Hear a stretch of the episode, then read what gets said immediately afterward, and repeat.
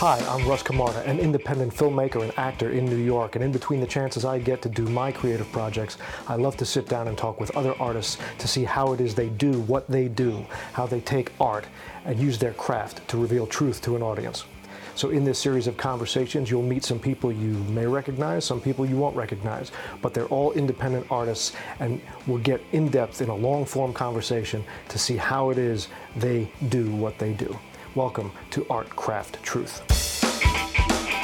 This time on Art Craft Truth, actor Robert Clohessy. He's had a long and distinguished career as a working actor with featured roles on television going back to Hill Street Blues, HBO's Oz, and HBO's Boardwalk Empire, for which he won a Screen Actors Guild Award as part of the Best Ensemble cast that year.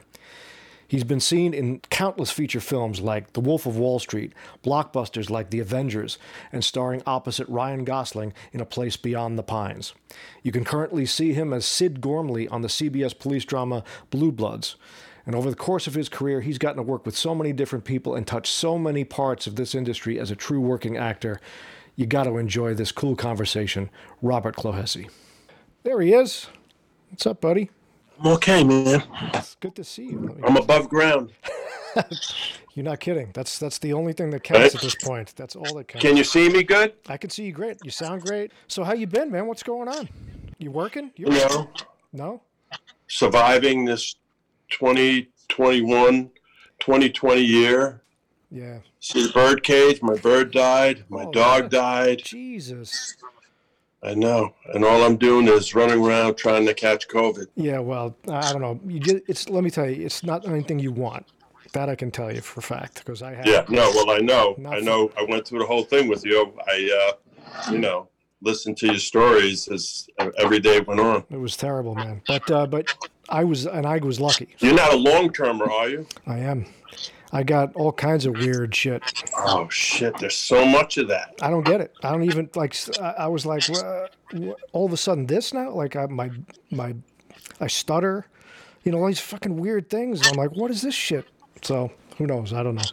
You got me. I don't know. There's a whole long term group. I, I don't know. I think I was watching on 60 Minutes or PBS or something, you know, and um, you know they get together and talk because they're it's all different things that things are happening to people. Yeah, I get the you know this strange little skin thing. You're like, what the fuck is it? You know, it's just a bizarre thing, and it's all virus. There's no question about it. Yeah, No question. just moving around.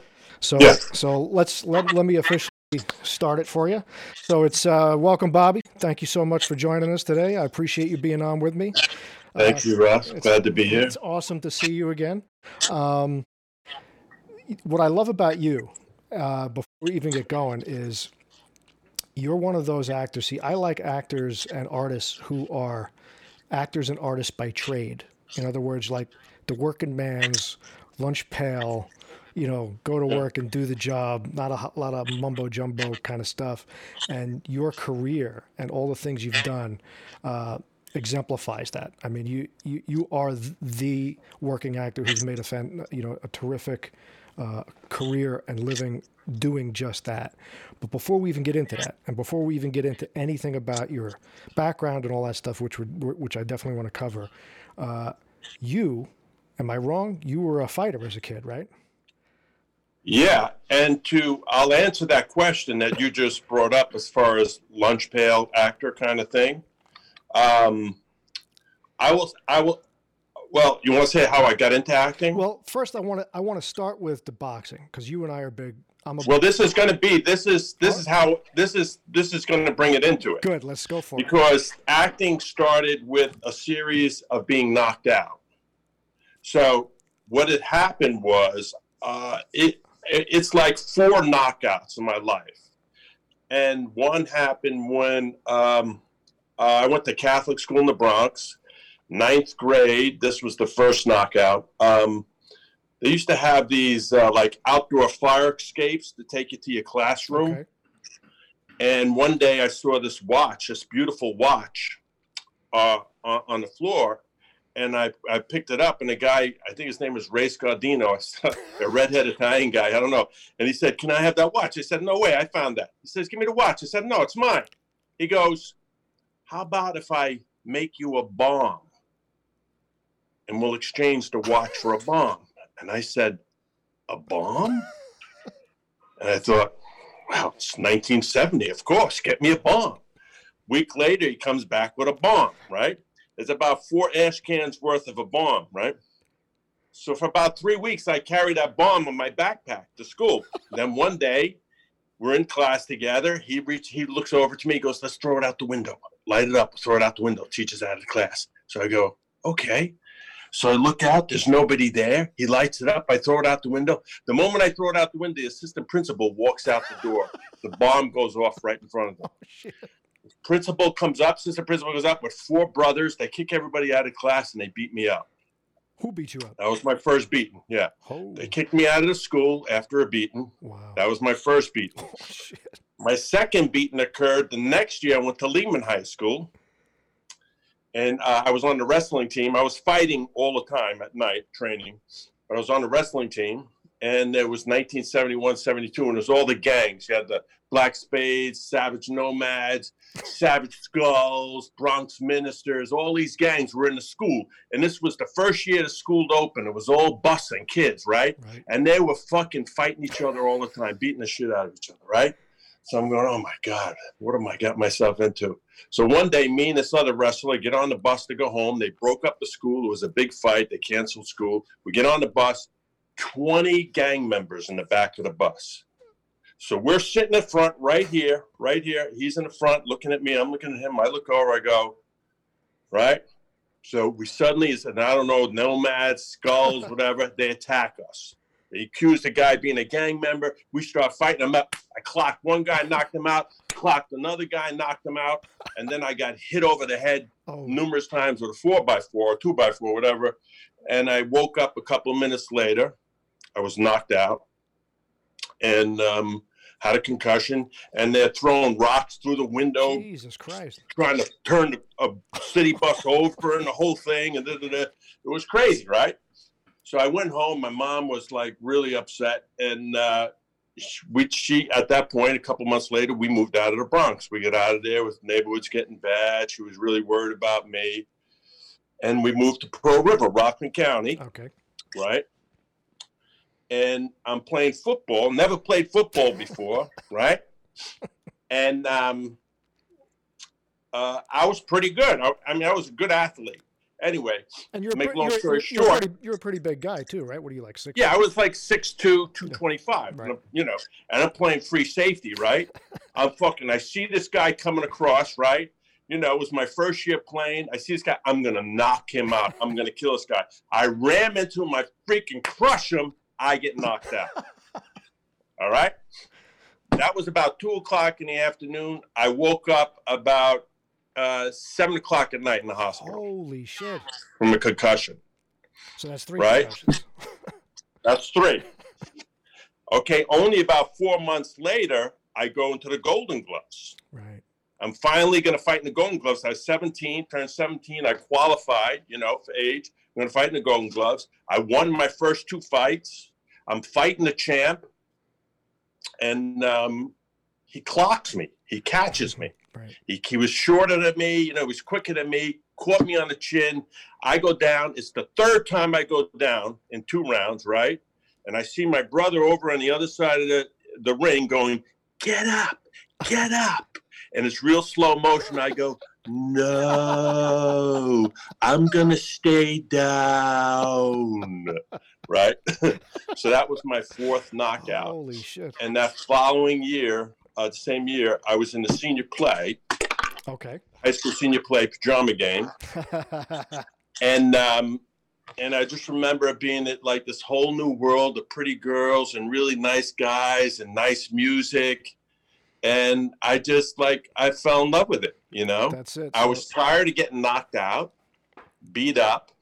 And I could beat up most of the people anyway. I was one of the toughest guys. Yeah. But you know, I ended up getting all these knockouts, and I found theater right there in a senior play, in, Wow. in, in like pajama gang. Well, that that makes an awful lot of sense, and I think uh, I think uh, uh, most actors would would probably benefit from a good ass kicking every now and then to to get them Right, get them to understand how, how nice it is on this side of the street. right, right, right. So all right. So that's all. So were, were you? So you were you a fight fan, or was it just something you wanted to do? Well, no, no, I was a fight fan. No, my brother was a, a heavyweight contender. You know, he uh, he was Floyd Patterson's sparring partner for the Muhammad Ali fight, no right? shit, really? And my brother fought on the undercard of the first Muhammad Ali Joe Frazier fight in Madison Square Garden. The fight of the He was century? on. He was in that in that fight. He fought in the undercard. Wow. He fought the sixth rounder. How old? What's the difference between? Cus D'Amato, you know Cus yeah, absolutely. he was, you know, he fought, he was uh, he was Floyd Patterson's trainer, Right. but he also became Tyson's trainer Right. initially. Anyway, we I lived up there in uh, New Paltz, I right. think it is. And uh, when my brother was training with Floyd Patterson, uh, I guess I was like 12 or 13, and uh, he was his sparring partner for that fight. So Did you get to um, go to that? he won the Golden Gloves in 1970, my brother, Right. Wow.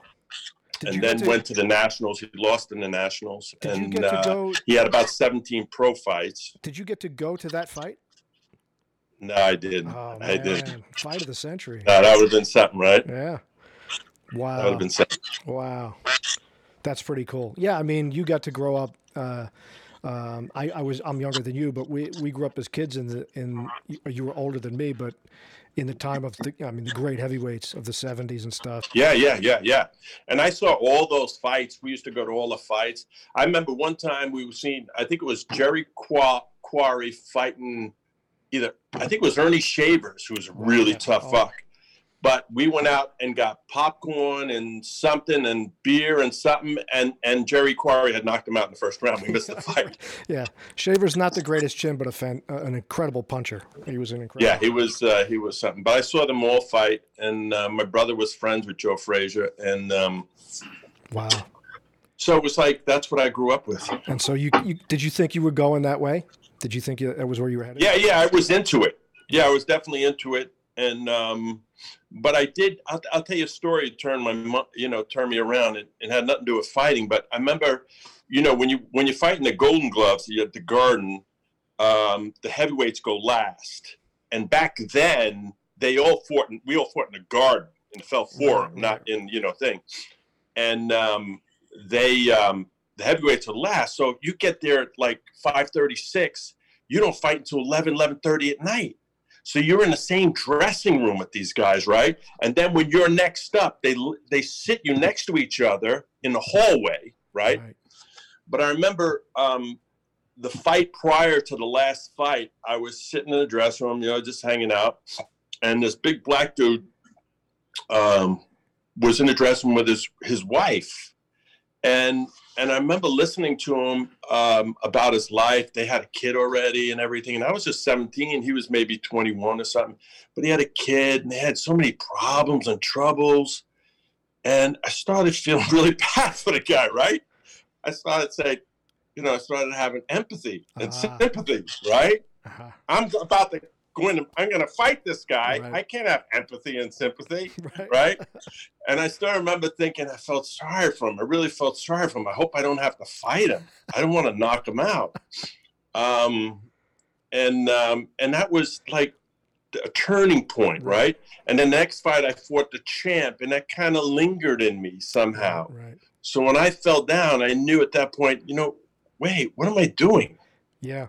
All right. I don't, I don't really want this. So you got a concussion and you got a heart at the same time, and that's a bad, Exactly. a bad combo for a fighter. You don't want those two things. Right, the Tin Man and the Lion at the same time. That's awesome. Uh, all right. So before we get into like once you're finally getting into acting, you and I uh, worked together on a couple of uh, small independent films a while back, and I remember you told me a story, and I want to I want to lead off with this because this is one of my favorite stories of all time. You are one of the few actors. I think you're the only actor. No, I would say you're the only actor who has worked with Mr. Miyagi, hmm. Vito Corleone, and uh, Captain America. I think pretty much you're the only guy who's done that in the history of The that's funny. That's funny. So, No thought about that. so yeah, so that's you. So you told me this great story about the movie The Score, uh, which you got to do a bit with all of our heroes, Marlon Brando. So I, I want to hear this one again because I, I vaguely remember the details of it. But how did that come around? And first of all, this had to be one of your heroes as a kid. Am I right? Yeah, um, it, it, it was um, not to shoot ahead, but you know, to get to the lunch pail. I want to get back to the lunch pail. Sure. Oh, we'll get to image, uh, Yep. you know, image of me, because I can tell you how that actually occurred. And, and but uh, the thing, how it happened with the Brando thing was that uh,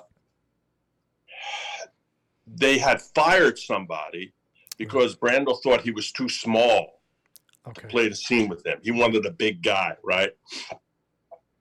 So I didn't know this until you know until later on, right? So I'm replacing somebody. Who wants to replace another actor? That's Right. horrible, right? Um, but I was on Oz at the time, Right. and everybody in, on Oz, all the actors and Tom Fontana were so excited. I was going to do a scene with Brando. They just worked around my schedule, you know, and said, "Go ahead, go up there and do it. We want to hear what goes on with you and Brando, right?" Right. So I went up there. They were shooting in Montreal, and I was as I was thinking about it. You know, I've seen you know on the waterfront and all these great films that Brando did, and, and I was thinking, wow, there's nothing I could actually think about that could make me feel any power over Brando. you know, because I have such affection for him and such admiration. Um, I didn't think I could do this, right? And I remember when I finally got up there and, and I see him, he's sitting on the lawn, he's eating grass and the whole thing. And I was just looking at him and I was trying to figure out how to play the scene, you know, with him. And um, And just just for everybody's uh, edification, the scene, which I don't think made the final cut of the picture, uh, you're you're a you're a tough guy looking to collect some money on him, right? yeah, I'm like a suburban uh, middleman, tough guy collecting money for, you know, the boss. Right. Right. Anyway, I'm linking two stories now, so it's getting confusing. But as I saw him sitting there before I got introduced to him, I suddenly was trying to get away, how I could get into him, how I could be more powerful than him. And I thought about his his actual family Mm, and his his son had killed his yeah, daughter's wife and the whole thing. And i started thinking about you know in some ways how miserable his life is right? Right. and, and, and emotionally. And i thought you know what? He needs to get his ass straightened out. I'm, and I need, i'm the person for him. And i found like a little thing to get in Right. like a, a thing the way i could wow, i could i need to straighten his ass out. Like, and i got myself to believe that right? And then when frank oz came over they introduced us. Frank goes um, marlon this is robert glass he's going to play the scene with you and marlon goes thank you frank he dismisses him because frank was not allowed to direct the scenes he had to go around the block and just look through the viewfinder That's great. so he goes, We're not going to do this bullshit, okay? What's going to happen is you're going to come to the door, you're going to knock, right? I'm going to come to the door, I'm going to open it, right? Um, you're going to say something, right? And then, and then I'm going to say something. And then you're going to say something about the money. And then I'm going to say something. I'm sorry. I don't have the money, something like that. And then you're going to grab me. And when you grab me, you bring me to you because that's the power. Don't grab me and come to me. That's, you know, no power. You bring me to you, that's the power. And you're to tell me you want your fucking money and call me fatso. right? And then he goes, and then smack me. So I smacked him. He goes harder. So I smacked him harder. He goes softer. So I smacked him softer. Right? So then I had him up here and he goes, and now this is this is the funny part. I'm gonna say, would you do me a favor? Would you Hi, Catherine, Robert. my answer machine. It's my wife. Honey, I'm doing a podcast. She said, now this is the funny part. I'm gonna say, can you do me a favor? Could you brush your fucking teeth? And then you're gonna say you're gonna go down to your car, go talk to your oh. boss, come back up and brush my teeth. It was something like that. Oh It was oh something like that. God. Anyway, you know, I have the scene of that. Yes. You know, because Frank Oz said I was the only person to get along with him, and he sent me the two scenes I did. Well, what can I what can I do for you? Well, you're three weeks late, and Teddy is getting a little anxious about his money. I know, I know. I I'm very sorry about that. Please tell Teddy that I'm doing everything I can and that he'll hear from me very soon. Yeah, but listen.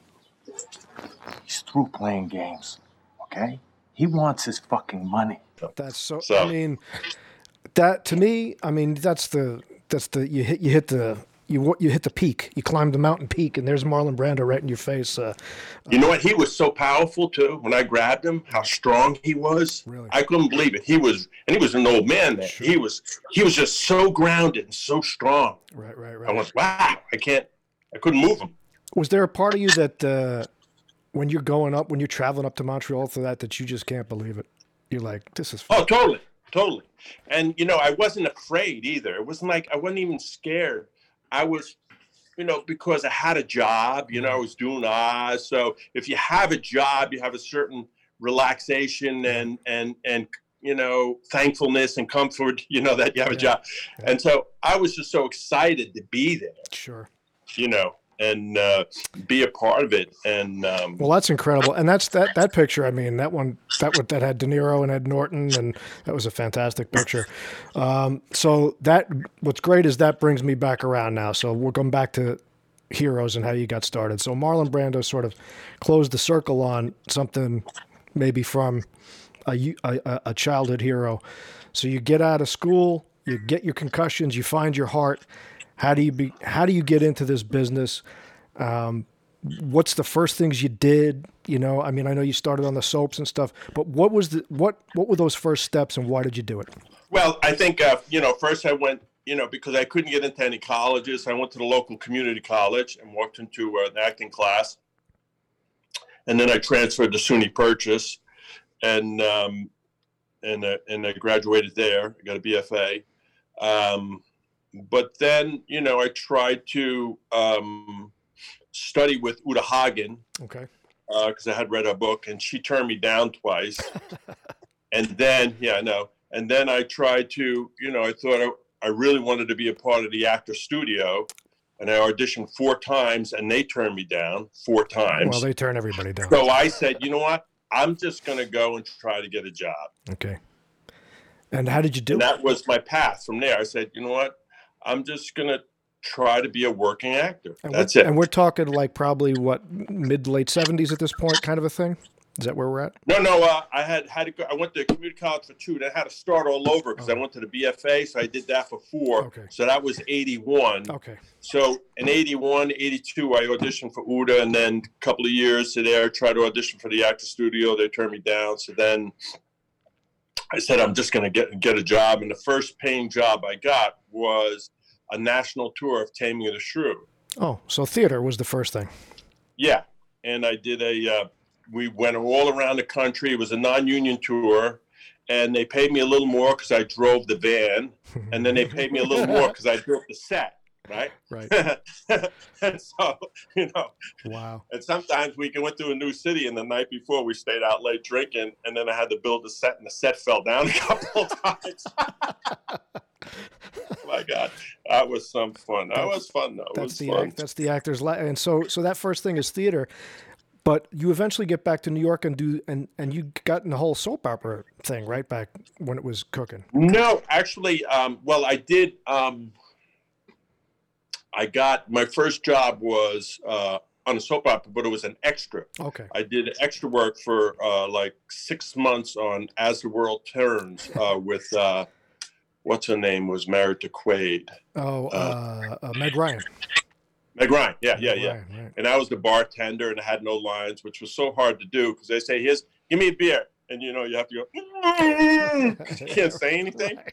because the moment you open your mouth, you you know your pay raise goes That's up. right, exactly So I did that for six months, but the um, the first um, uh, big job you know I had was uh, Hill Street Blues. right right and that's that's uh That's early '80s, mid '80s. Yeah, I was 86. '86. All right.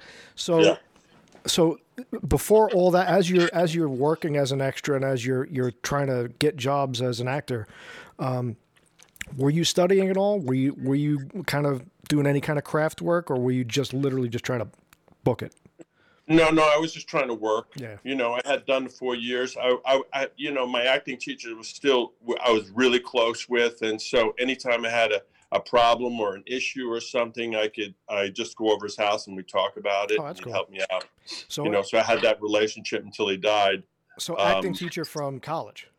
Yeah. Oh, okay. Purchase. What was yeah. the kind of stuff they they were giving you back then? What were were they doing? Any particular kind of uh, acting technique? Any kind of or was it just No, it was an assortment of things. It was a mishmash of stuff. It wasn't any, um, you know, it was really good because it kind of fit, you know, in the outside world could fit any kind of circumstance that, you know, was going on. You know, depending on the circumstance, you can, you know, you still do your your basic, you know, relationship circumstance, you know, situation, all that kind of stuff.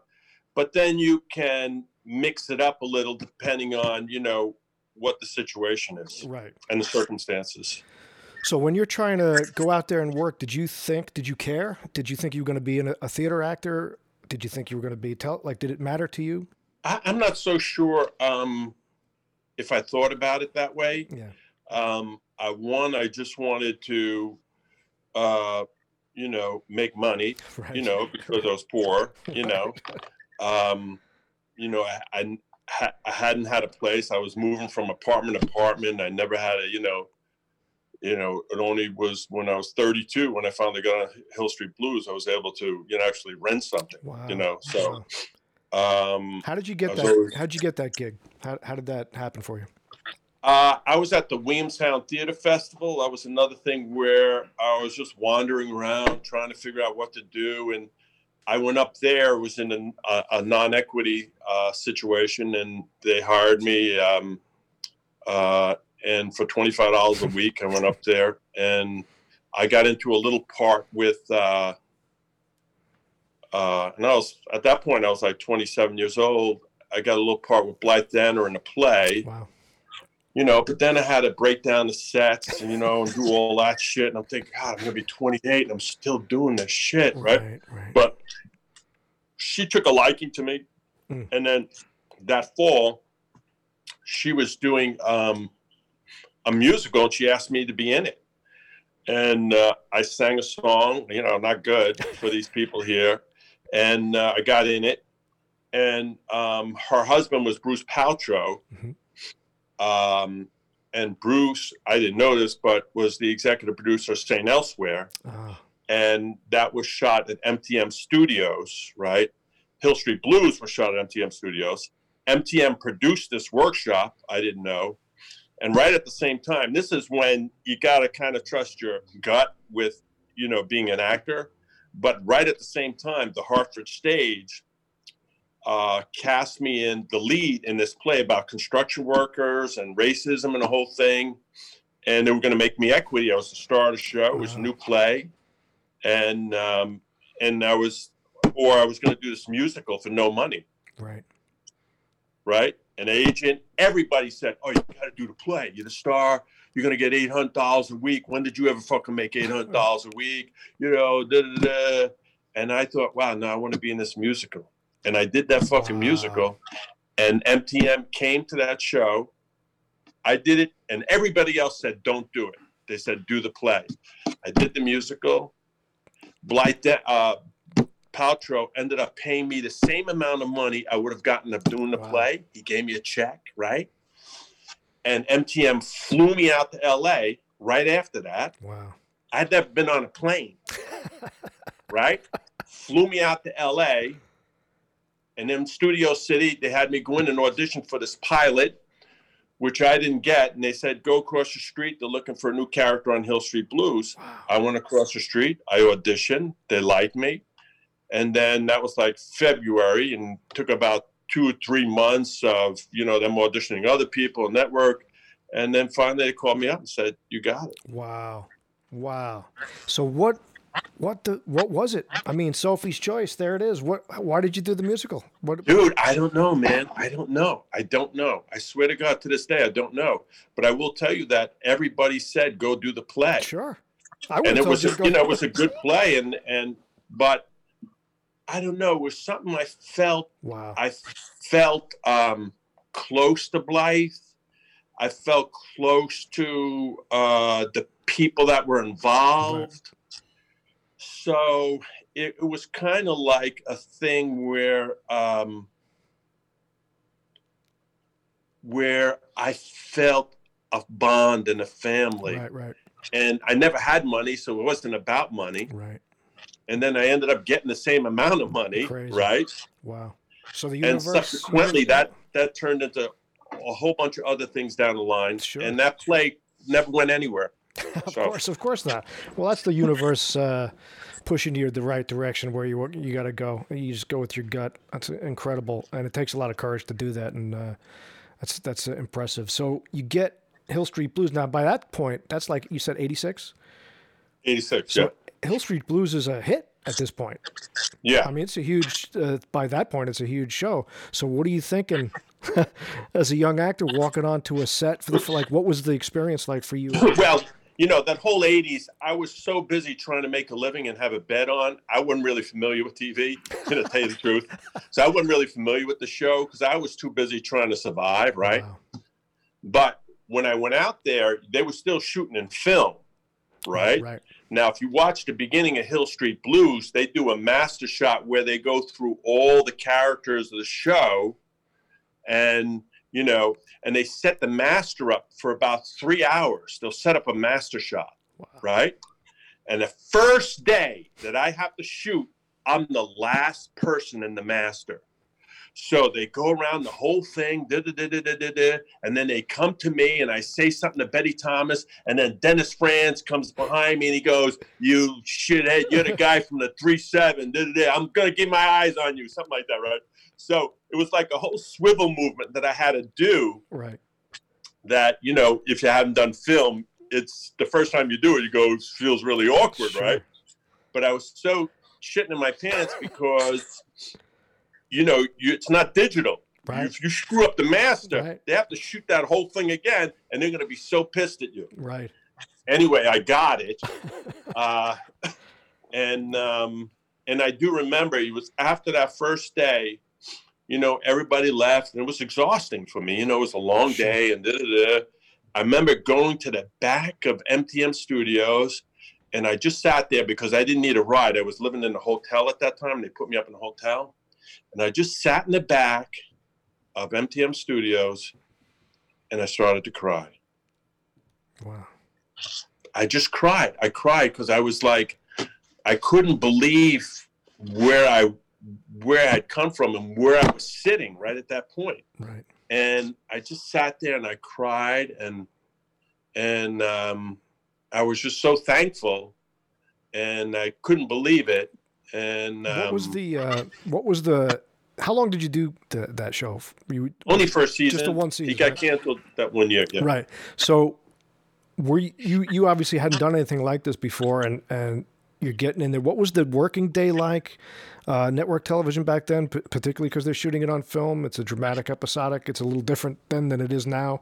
You know, you're you're involved in a big one now, and you've been in a bunch of them. What was it like then? What was that day like? And you know, Well, they had all been doing a show for seven years, so they were all accustomed to each other. So they're all joking around and the whole thing, and you know, I, you know, you're just trying to kind of find your way, and and um, but you know, it took longer to shoot stuff. sure, sure. Was it You know, because now they on the uh, all these shows i mean different directors come in all the time they just kind of keep sort of a the vibe of the show but you know directors kind of come in was it the same thing then they had different people direct different episodes or was it more yeah, I think it was pretty much the same thing, but it was the regular people they used. okay you know, like Blue Bloods has their crew of people they use, and you know they they're they're all on the same page with Tom and you know Right. whatever, and so it was pretty much, it, as I remember, pretty much the same thing. and you're working with Daniel J. Travanti and uh, you know that Yeah. that whole. I mean, what was it like working with actors at a level that you hadn't been at before? Like, was there an adjustment for you? Were you were you intimidated? Or did you? How did you deal with that? I, I'll tell you, I wasn't intimidated. Um, I was, um, I don't know. They they quickly took me in. Okay. You know, once they found out I was a fighter, you know, they were all interested in that. Right. and Kiel Martin was, you know, he used to come on set and said I, you know, because I had a mustache back then. He used to say I looked like a cross between uh, Robert Goulet and Frankenstein. He used to go to dream oh, the impossible dream. So they were, you know, they were all That's would great. goof on me and everything. So That's great. I, I felt pretty much, um, I, you know, pretty comfortable in the mix real quick. Awesome. So you found basically another family like you had with uh, Paltrow and and Blythe. Then it was another kind of place where you belonged. Yeah, and uh, they they were just shooting right across in the next studio in uh, Right. St. Elmo, and uh, you know, and so uh, you know, I got familiar with them all, and um, And after that show uh, was canceled, was that when you got you got a big role, and that was the Pat Morita thing, right? O- O'Hara. yeah, then Pat Morita, uh, I auditioned. Then I came back, and this was another thing nobody told me to do. I came back to Williamstown as a non-equity in the in the in the season. So I did a season there of non-equity plays, and at the end of the season, they made me equity. But everybody going, "Oh, you're a star TV show. Why are you going back It's non-equity?" Well, I felt like they gave me my opportunity Right. and I need to repay that opportunity. And so I went back there. And when I was back there, they cast me, put me on tape for O'Hara. And I went out there and I got it. And then I went right back into another series with Pat. Before we get to uh, the O'Hara series, when you went back to do theater, what were the kind of things you did that season? I did um I did uh, Golden Boy, um, which originally was going to be done with uh, Tom Cruise, and I, I had a reading at uh, Paul Newman's house because his wife uh, directed the show, and um, and Tom was really sweet. I thought he would have been great, but somehow he pulled out. And this other guy, I can't think of his name, uh, did it. I did that one. I did. Um, Wait a minute. wait a minute. Wait. T- time out. So yeah.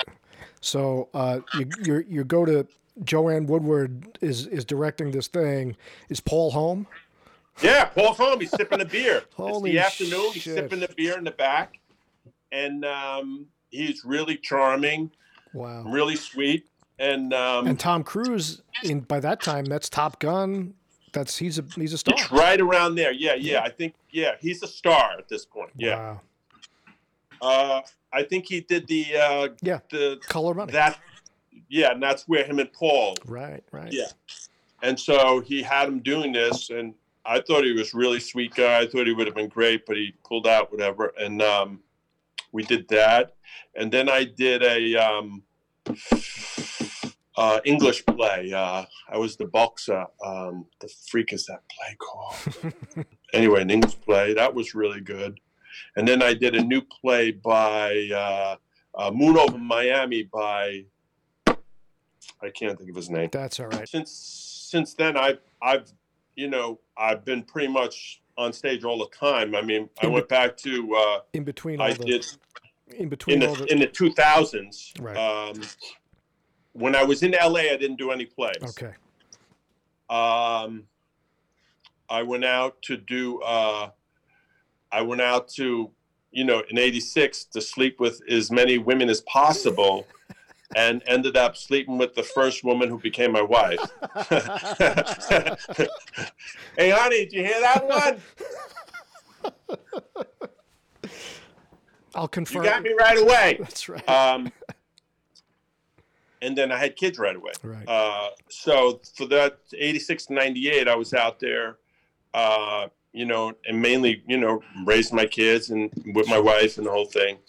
And then, um, and then I was guest starring all over the place. You know, I worked with Dick Van Dyke and uh, what's his name, Andy Griffith, and all those William Conrad and you know uh, Raymond Burr, wow. Yeah, you did. Uh, you did some Perry Masons and stuff like that. Perry That's so Mason's, cool. Murder She Wrote.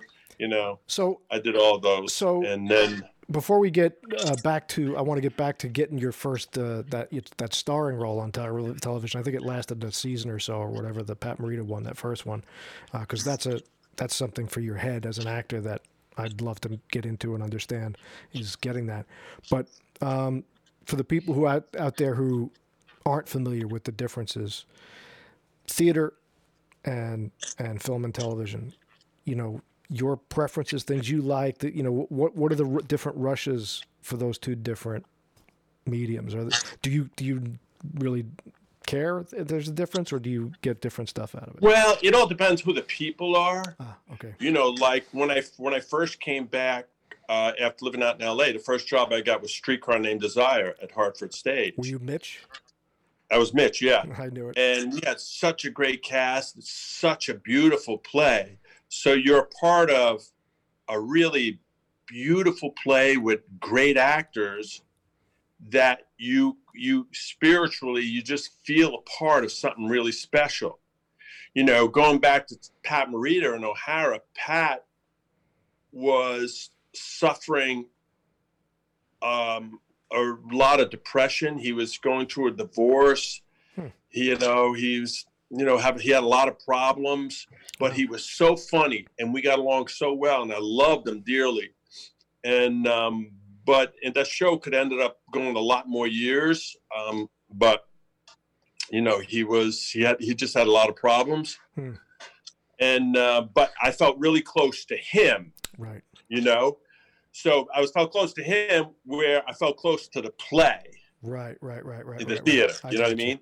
It's interesting. So, now working on it is you know you, you you're going to ask the same questions of course you're going to do the same work but the person in the in the in the back of the audience has to hear you in the theater right.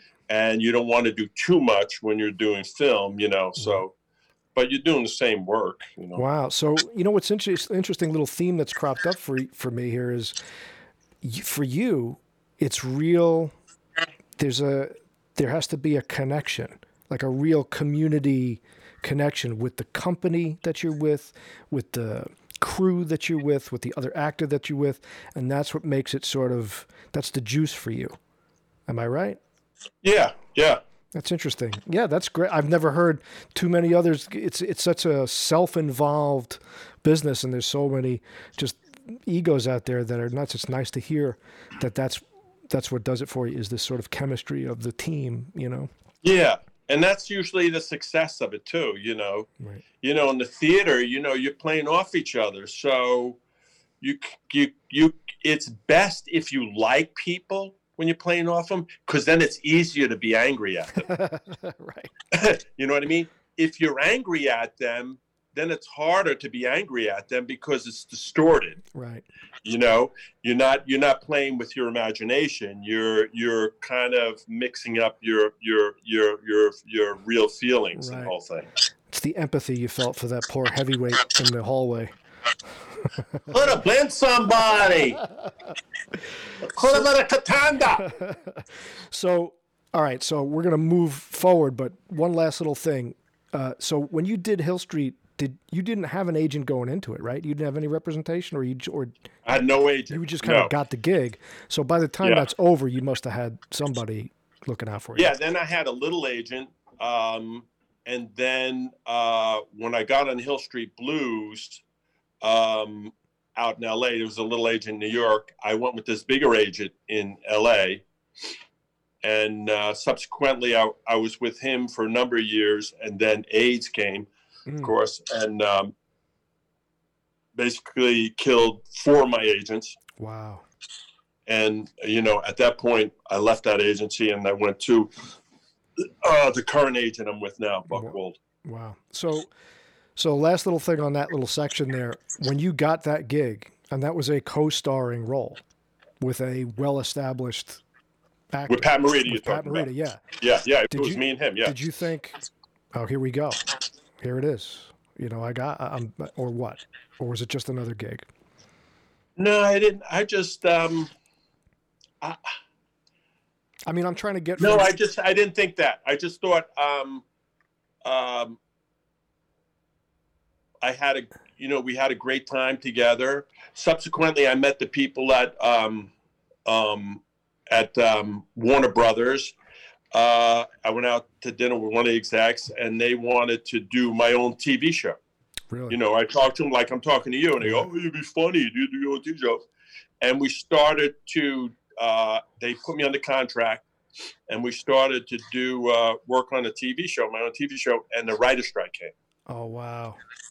and then they all the, the- writers got fired. What was the idea? What was it? Was it a, a sitcom? they were just drama? finding it. You They know, they, they didn't something? know. You know, they were they were tossing all the stuff around. They were just trying to see where my energy was, Mhm. or you know, So you end up doing, so you end up doing a lot of guest spots on different things, um, and I assume the next big thing is Oz, right? Is that is that where where?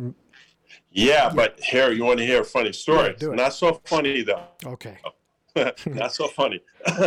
what happened was right after O'Hara, I get called into after the writer's strike. I get called called into Universal. This guy is developing this TV show in New York, and he's seen me on Hiram Hill Street, and he wants me to play one of the leads in the show. And I said, oh, "Okay, I'll go up to him. I'll meet him."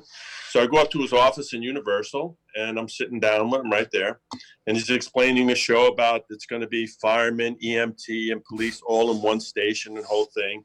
And I want you to head of the, you know, the police department part of the thing. I said, "Great, great, I'll do it." About a week later, they offer me a role in a half-hour comedy called One of the Boys with Dan Hedaya. okay, Uh, uh, uh, uh, this Spanish actress, she was real popular at the time. Maria Conchita. Nice to meet you, Miss Conchita. No, Navarro is my last name. You just said it was Conchita. No, no, Maria Conchita is my first name. I have two, like uh, uh, Mary Tyler, Big Van. right. anyway, and Dan Hedaya. Well, we had the fun. So I said, yeah, that was six episodes, guaranteed. So I was going to make, you know, like $150,000 right there. I said, yeah, I'll freak. I went, went for the money, right? This guy said he wanted me in it, but there was no contract or anything, right? That, Uh, it lasted six shows and it got canceled. That person who I was sitting with was Dick Wolf. wow. All right. The show came around. Finally, the show came around. I re auditioned for him in New York, the part that he was offering me. And I went on tape and the whole thing. And he went back to my agent and told him that was embarrassing. He wasn't even prepared for the role. I would never consider him for the part. Wow. He fucked me in the ass That's because, because I turned him you down. took that gig. Yeah. Wow. Grudge held a grudge. Dick Wolf. That's crazy. And he held that grudge for years until he left Law and Order. And then he, when he left Law and Order, they started hiring me all the time on the show. But right. Wow. anyway, Wow. yeah, people hold grudges. Yeah, that's for sure. That's for sure. So let's get you to uh, let's get you to Oz. Let's uh, so we, All right, Oz is a good story. So what happens? I come back. I need money. I go and meet. they're bringing in from the Goodman Theater. They're bringing Death of a Salesman to Broadway. Ooh, right. I need the money. I go and audition understudy, The Two Sons, Biff Right. and Happy. I go and meet Arthur Miller. Wow. I sit down with Arthur Miller, right like this. right? I read for Arthur Miller. You know, he goes, I love you. You want the part? I said, Yeah, of course I do. So now I got to understudy Biff and Happy. Wow. I've never understudied, right? Now I'm shitting in my pants, right? So it was like on a Friday, we're going to start on a Tuesday. I'm shitting in my pants. I got to try to understudy both these roles and possibly go on at any moment with these two roles, right? That was Friday. We're going to start on Tuesday. I get a call Monday night. Monday night. Tom Fontana calls me up. I had known Tom, worked with him. I had done um, the show in Homicide, Mhm. uh, an episode of that. I met him doing the musical way back with Blythe. We became, we you know, we're friends all along. Calls me up. He goes, Bob, I wrote a role for you on Oz. Are you available? I went, let me check my date book. Am I available? so I have to tell my agent I'm not doing that understudy. then that producer threatened me that I would never work on Broadway again for turning him down. Wow. Here it goes again. Another. I never work on Broadway. I went, well, okay, I guess not. I'm going with Tom Fontana with Oz. Wow. And that's how I ended up doing Oz. Well, before we get to Oz, first of all, I love these. I love how you brush over these brushes of greatness. I went to Paul Newman's house. He's having a beer. I saw this one. I saw. So you're sitting in front of Arthur Miller, reading Yeah. "The Death of a Salesman." What the Yeah. fuck, Bob? What the fuck, man? I mean, what is that like?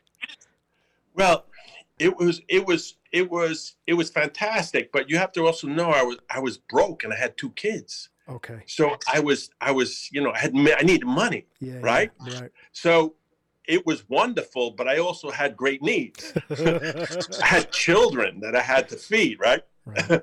So The lunch pail Um, actor. There it is. There's so I had both things going on. I was yeah, obvi- obviously I was flabbergasted to be sitting right here, right in front of him, and and um, excited. You know, we had you know who didn't work on Arthur Miller plays in school, and you know, you know, you never imagined that. Now you're you know, it's like a Woody Allen film. By the way, and here's Arthur right, Miller. that's right. walks right into your room. Oh, hi, Artie. Sit down. and so, um, That's incredible. So so you get Oz. So you go out there, you do it. Um, what's that? Has by that point has because that's HBO's just starting to get into the game of original programming at that point. What was that like? Were they making like a movie a day? Was it more like a t- TV episodic? Was it the same kind of thing as you were used to? no, it was it was shot really quick. Um, um,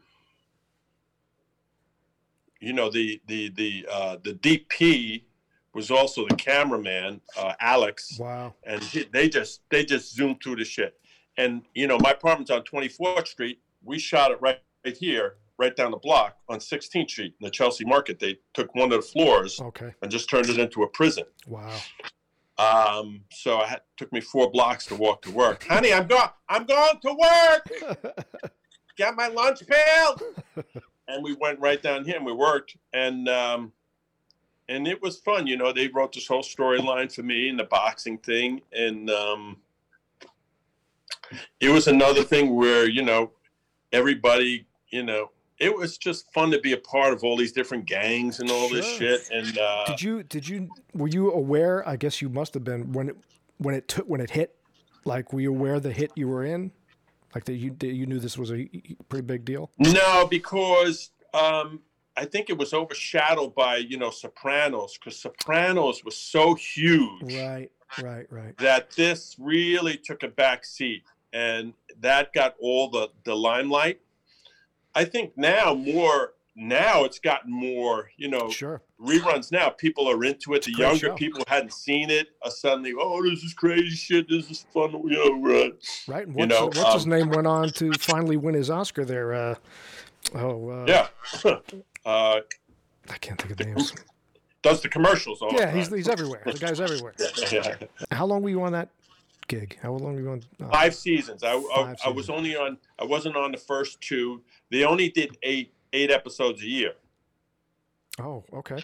That's it. It was one of those short things, and I did five years of eight episodes. Now, does that connection eventually get you to Boardwalk Empire, or is that No, Boardwalk I auditioned for. Uh, uh, that no, that Boardwalk would have been a number of years later. right? But I mean, the HBO kind of that's it's a totally different thing altogether. By the Uh, yeah, no, it was Okay. totally different kind of thing. Yeah. Um, uh, but in between there, I did like three plays, three different plays. Um, I did a two-hander, rounding third on Broadway at the Houseman. Then I did Frankie and Johnny at Hartford Stage, Ah, another two-hander. cool. That's a great. I had to be nude the first 15 I minutes. know. You tried being on a play, be nude first 15 minutes of the play, right? And I forgot, I got nominated for Best Actor uh, for regional theaters for that part, uh, Best Actor.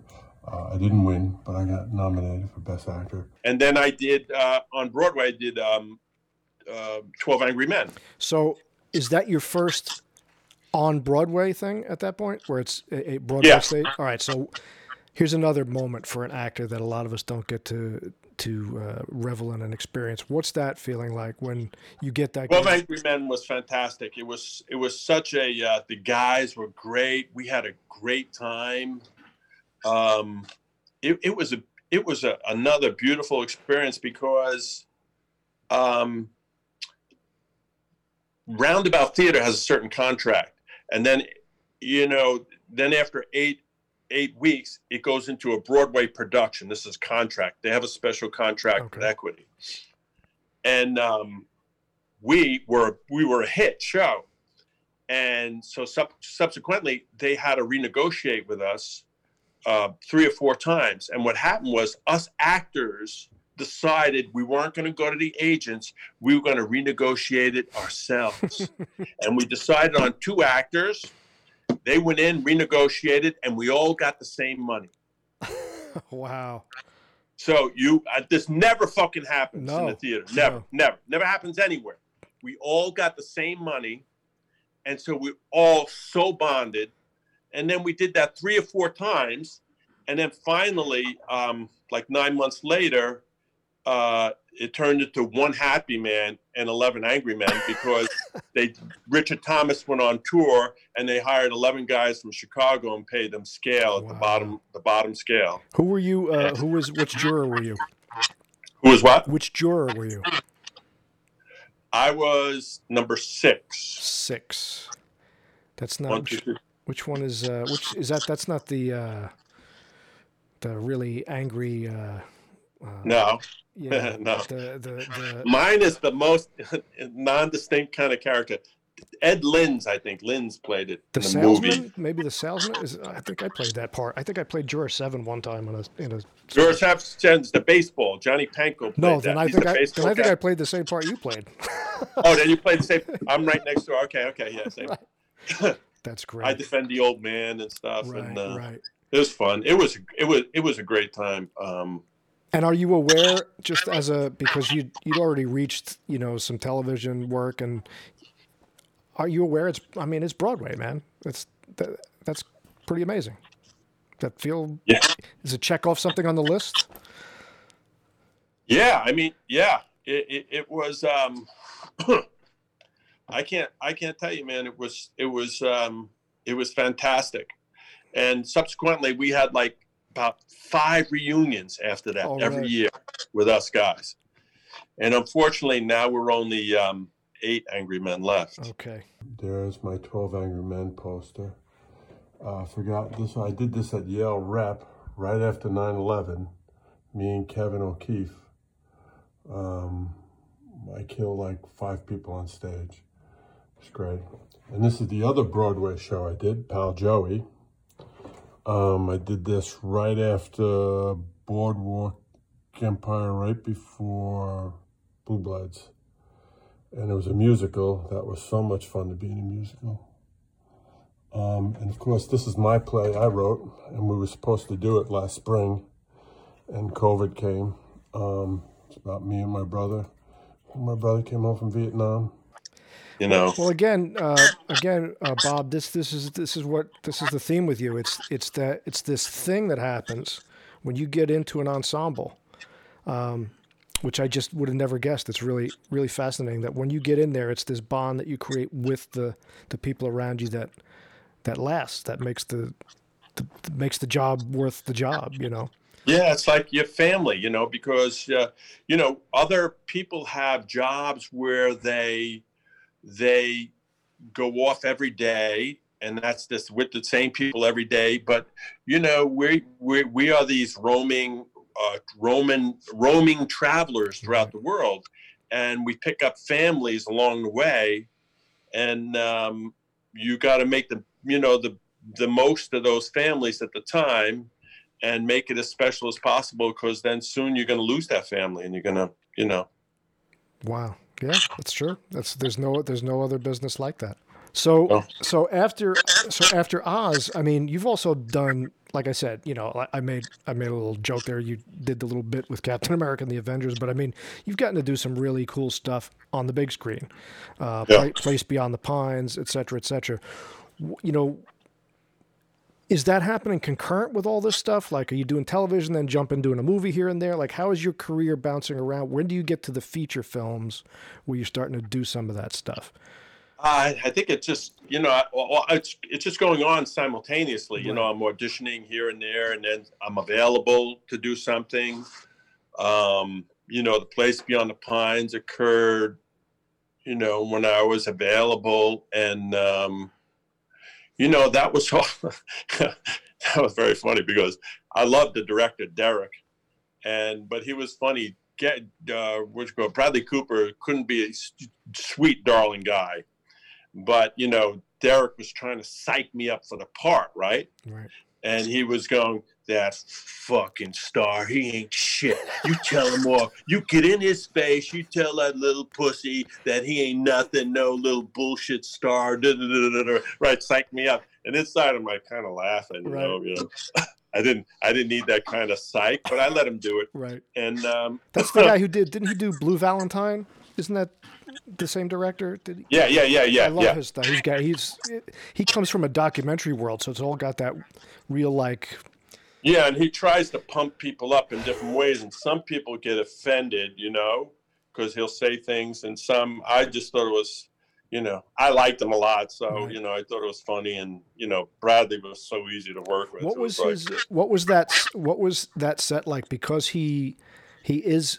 I know that director is kind of. He comes from a different world. Like when he like when he did Blue Valentine, it's all handheld, available light. Like he. By the time he's doing Place Beyond the Pines, what was what was the running of that set like? Did it feel like a big deal or? No, I think I think the thing he he does he he kind of he he, he likes you to improvise, you know. Okay. So you kind of uh, um, he he leaves it really open, and um, you know, try to find stuff. Eventually, you know, I didn't really improvise much. I eventually stuck right with what he wrote because it was better than what I could improvise. But um, Do you like to do that? it le- it just frees you up Yeah, right. so you're not so you're more um you know in the moment more paying attention to your other guy more playing the uh you know the situation the world and an interesting hap- thing happened doing that you know i have to wear eye put eye drops in because i have dry eye and i'll start blinking Okay. And I didn't have my dry eye things, right? My things, and I had to shoot this first scene. And the first scene, you know, I'm kind of, uh, I'm, um, I'm not being totally honest with him. Okay. You know, I'm being crafty, I'm being sneaky. I got other shit going on, right? I I didn't have my dry eye, so I'm blinking, right? Da, da, da, da, da. And I go, oh, fuck, da, da, da. And then the second scene when I'm reaming a new, a new asshole, I got my, I got my dry eye stuff in, and so I'm staring right at him. And then when I watch the film, I go, wow, that was a great character choice. Yeah. You know, because it showed like I was being nervous and covering great. up stuff Oh, that's by, my blinking and the whole That's thing. fantastic. So I accidentally created a whole, you know, character thing.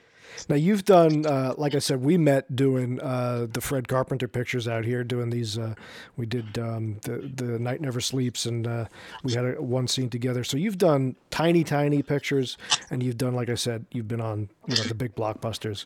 Um, do you look at it differently? I mean, obviously the, the the day is different, the experience is different, the the whole layout is different. But I mean, uh, you as an actor, as you're walking into these different things, how do you compare and contrast them for yourself? Um, well, you know, I approach them the same way. I think doing like the Fred films or some of these other films that I do, um, it kind of feels, um, in a really good way, like doing community theater, right, where it's fun. right, you know where you're relaxed where you could you you could have input to it you know.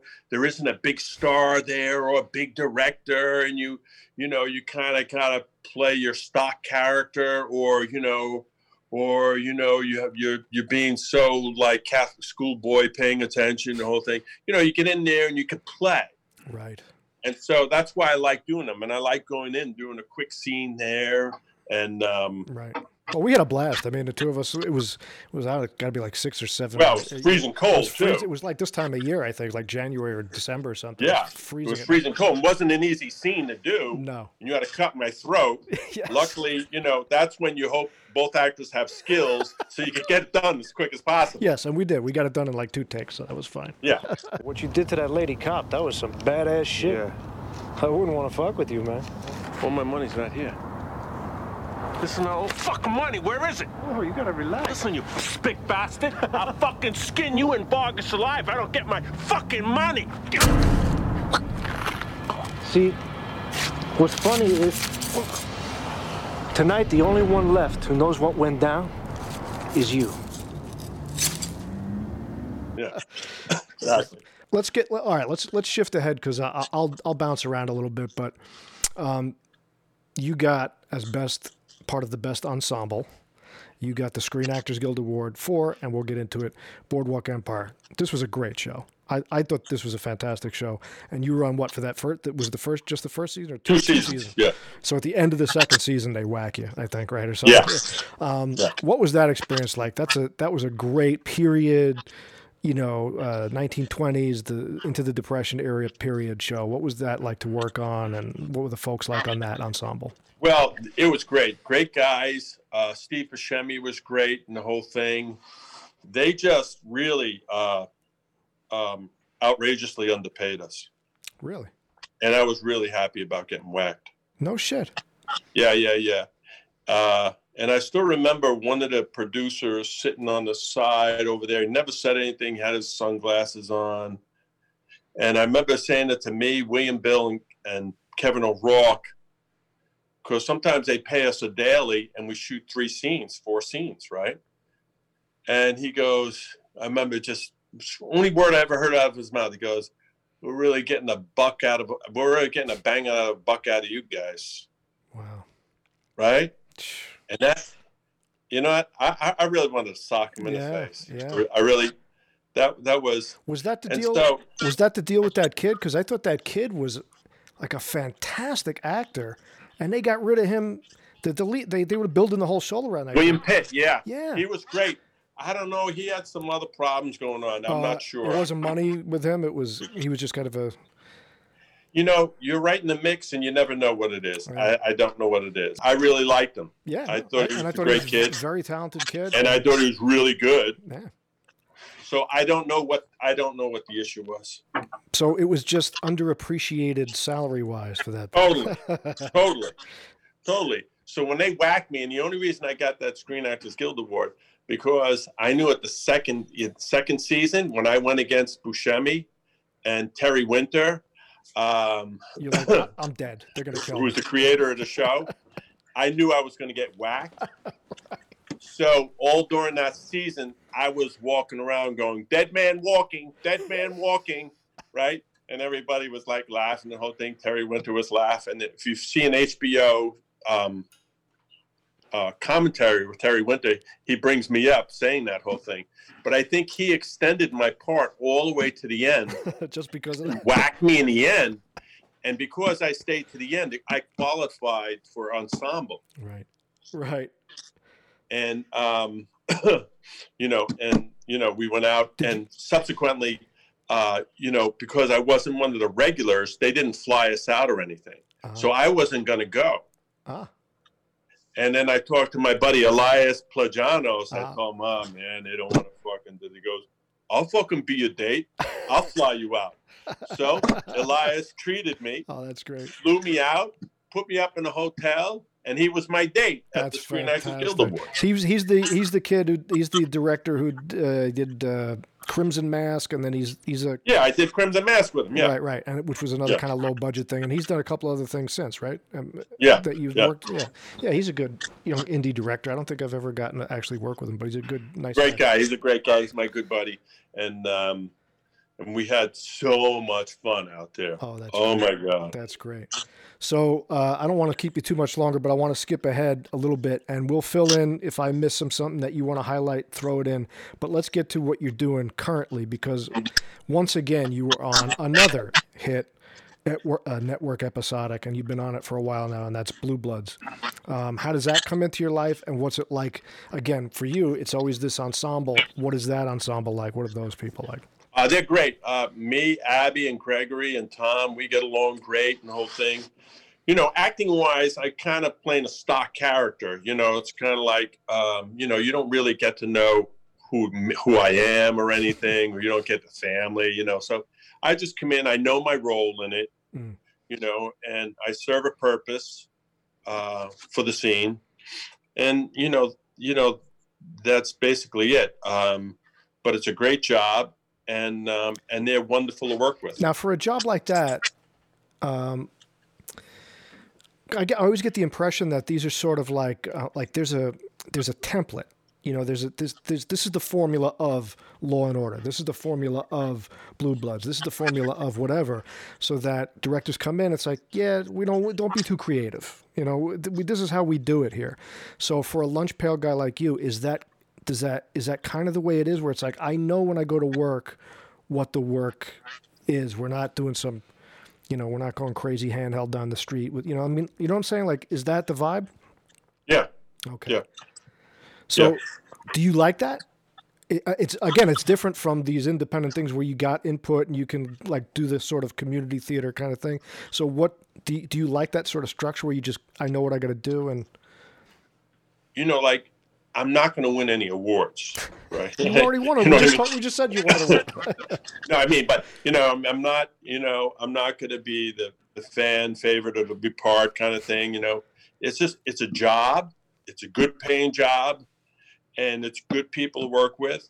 And you know, I'm 63, and I'm not going anywhere. Right, right, right. That's how I see it. So- um, Punch that card, get in. Marvin My Hagler, Joe. Frazier, you know, lunch pail fighter. Get in there and do it. just do it, do my job, and um, and and you know, and I'm able to take care of my family, and I'll get other opportunities. You know, there's other people who want me to do plays and stuff when this is over, and I'll do my, you know, I've just did a, you know, a little film uh, in Jersey, and so I do, you know, you know, So uh, the the folks that you work with on, on that ensemble, um, again, another iconic television. This time a television icon uh, in Tom Selleck.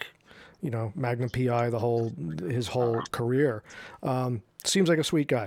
You know, is there, and he's kind of the he's the executive producer of this thing too, isn't he? Like he kind of does he help? yeah, he's the main guy. Yeah, He he, runs he's the game. basically, you know, he he basically uh, he's the man. Everybody, um, you know, it's his show. So, the so so working with him is there is there input? Is there does he listen? Yeah, but you know the sh- the things get shot so quick. You know, they're you know this we we we read through the scene, we'll rehearse it once, and then uh, you know if you have ideas, but he works on it so hard and so prior, and he gets the scripts much prior to us. Right. So he has a real um, clear vision, and it's basically um, through his eyes the show. Okay. Right. And so I just trust everything he says, and I just do whatever he says. So, from a craft standpoint, when you say quick, just describe what- like you mean. What's a typical uh, like a week? Like, like, do you do an episode a week? Do you are you doing multiple episodes at the same time? Like, how are they? Well, they'll do. He'll back end the show, so he'll do because he comes in from L.A. He'll do the end of one and the Okay. beginning of another, okay, and then we'll shoot. We shoot our stuff really quick, really. I mean, what is- everybody what is has it really down. I What is mean- really quick? What is that? How do you? What is it? really quick, really quick. Okay. Like, um, I don't know, really quick. Really quick. Wow. A couple hours. No Do a shit. four page scene. Wow, that's fantastic. I like hearing that. That's great. That must be great to get your work in. You know, get in and get get out. Yeah, they, that's what they do. They get you in, get you out, and um, And how long you been on that show now? How long is that running? this is the eleventh year. Wow. That's fantastic. Well, a Yeah. little, little bit of job security. It's maybe it's not law and order job security, but it'll, it's not going anywhere. Yeah, I mean, um, yeah, I mean, if I was uh, having a hard time, I wouldn't stay. But right. you know what I mean? Treat me a little better than Boardwalk Empire, so that we got that going. For Yeah. oh boy, I was so happy to get killed off that show. So la- one last little thing I forgot to bring up was um, Wolf of Wall Street, uh, Martin Scorsese. Marty. Let's call him Marty. We're going to call him Marty Uh, because Marty Marty's directed never going to see this, so that's fine. right. Marty directed the uh, pilot episode of Boardwalk Empire too. right, that's right. Okay. Um, so I knew him, and um, I had auditioned for a bigger part on um, on uh, Wolf of Wall Street, and I didn't get it. And and then they call me back a couple weeks later, and they tell me the real lawyer that I'm playing didn't like the person that they cast. They said he didn't want a little Jew playing it; they wanted a big Jew. So I ended up being the big Jew defending uh, DiCaprio. That's fucking fantastic. Oh, um, and that's that's how I get. That's what was told to me, and that's how um that's how I got cast. And uh, he really sweet guy, DiCaprio, really sweet guy. What's it? Uh, yeah, you just had. And just, Scorsese just gets in there, put a camera there, put a camera there, put a camera there, and then you know he likes to improvise too. You know, you know he caught me. I started improvising something. He goes, "I love it, I love it, I love it, love it." Say that, and then I couldn't do it again. I couldn't do what he said. I forgot what I did. "Ah, you didn't do that. You didn't do it the way you just did it. Do it the way you just did it. You know. So I went, "Oh my god!" that's, But um, so what's it like? So so when you when you read for him, you had you you just met him on Boardwalk Empire, right? You, you, I didn't even read for him. Oh, you no, didn't they read just for put me on tape and they Oh, okay. cast me. I got you. All right, very cool. All right, my friend. Well, I- I'm not going to keep you too much longer. Uh, um, I guess what I would ask is, what I've come away with is that for you, it's this, uh, it's this establishing a family because it's a temporary thing. It's a temporary bond, but you want to have this cohesive thing that that uh, uh, fosters this fun, you know, uh, which in turn fosters creativity. So that part of it is important for you. And the other part, right from the very beginning, is uh, it's, it's prize fighting. You know, I gotta. There's a prize. I have to make some money. I gotta feed my family. So that's the lunch pail aspect, and it fits the characters you've played all these years because that's what we keep casting you as is the the average Joe, the cop, the the the, the neighborhood guy, the, the the guy, and and and that's really who you are. And so, with that in mind, what would you tell um, young actors, or even m- mid-level actors who are character actors who are trying to lunch pail it out there and plug it? What's the advice you give you'd give to an actor uh, out there doing it like you did it? Well, I think um, Like, what do they keep in mind when they're when they're when it's when the struggle when when you're in the, the one bedroom apartment trying to figure out how you're going to do it? What's what's the what do you tell those actors? Well, you know, to be honest, there were a couple of, you know, many times where I thought, you know, I can't do this. I'm going to give up. I don't want to be a part of it and the whole thing. And part of my answer to that was that, you know, I really had no other talent to do anything else, right? and so I had to figure out a way to make it work, right? Uh, so I think, you know, I never had a fallback thing. Like I never thought, if, well, if this doesn't work out, I'm going to fall back on anything um, because I, I I never thought about falling back on anything. Ah, Uh, so it was always a feeling that I had to make this work, right, right, um, and because there was nothing else. Right. This it, this has to be this has to work out. This, you know. So I think the driving force of this this I'm I'm going to make this work. This has to work out. I mean, I'm going to be miserable a lot, but I'm going to make this work. And um, and in the meantime, I'm going to try to have as much fun and create as much family and embrace as much as I can to fill the gaps of the kind of uh, maybe the loneliness of the whole right, adventure. right. You know. Yeah, no, that's that's a great lesson. Uh, just keep pushing forward. I think Eddie Murphy said this something similar, where it was like, if you give yourself something to fall back on, you're probably going to fall back on it. And uh, Yeah. when there's no Yeah. net, there's no net, you know. You know, there's no safety net. There was No. no safety net. And I know you're not big on. I, I heard one other uh, interview you gave one time where you're not big on. You don't you don't like talking about acting, so you picked the wrong show to be on because that's all I want to talk about. But just from a craft perspective, do you do you still find yourself when you do your actual work are you still doing the same things that you did that you've learned all these years? Are you still pulling from little tools, or is it just listening and knowing the story? Like, what is your? What I think your- it's a combination of stuff. You know, I know some stuff that works and the whole thing. Uh, I think I, you know, ultimately, I, you know, I try to make it as real as possible. I try to be right there. Um, and I try to, you know, really listen. I'm trying to really give. Um, and um, I'm trying to score it out if it, it re- requires that and the whole thing.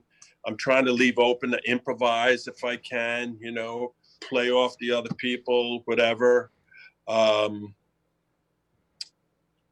but you know, it was interesting. I watched two movies recently, and I'll end it with this. And this is the difference between actors. And you know, I don't know neither of these actors, and so sometimes I can't really describe what I do or define it. But if I see something, I could say, "Wow, this is what I would do, and this is what I wouldn't do." okay? and the two films that I just saw were just conventional kind of The Equalizer, Mhm. and then the one with uh, Bruce Willis, uh, where he plays the uh, remake of the Bronson film, Oh, uh, Death Wish.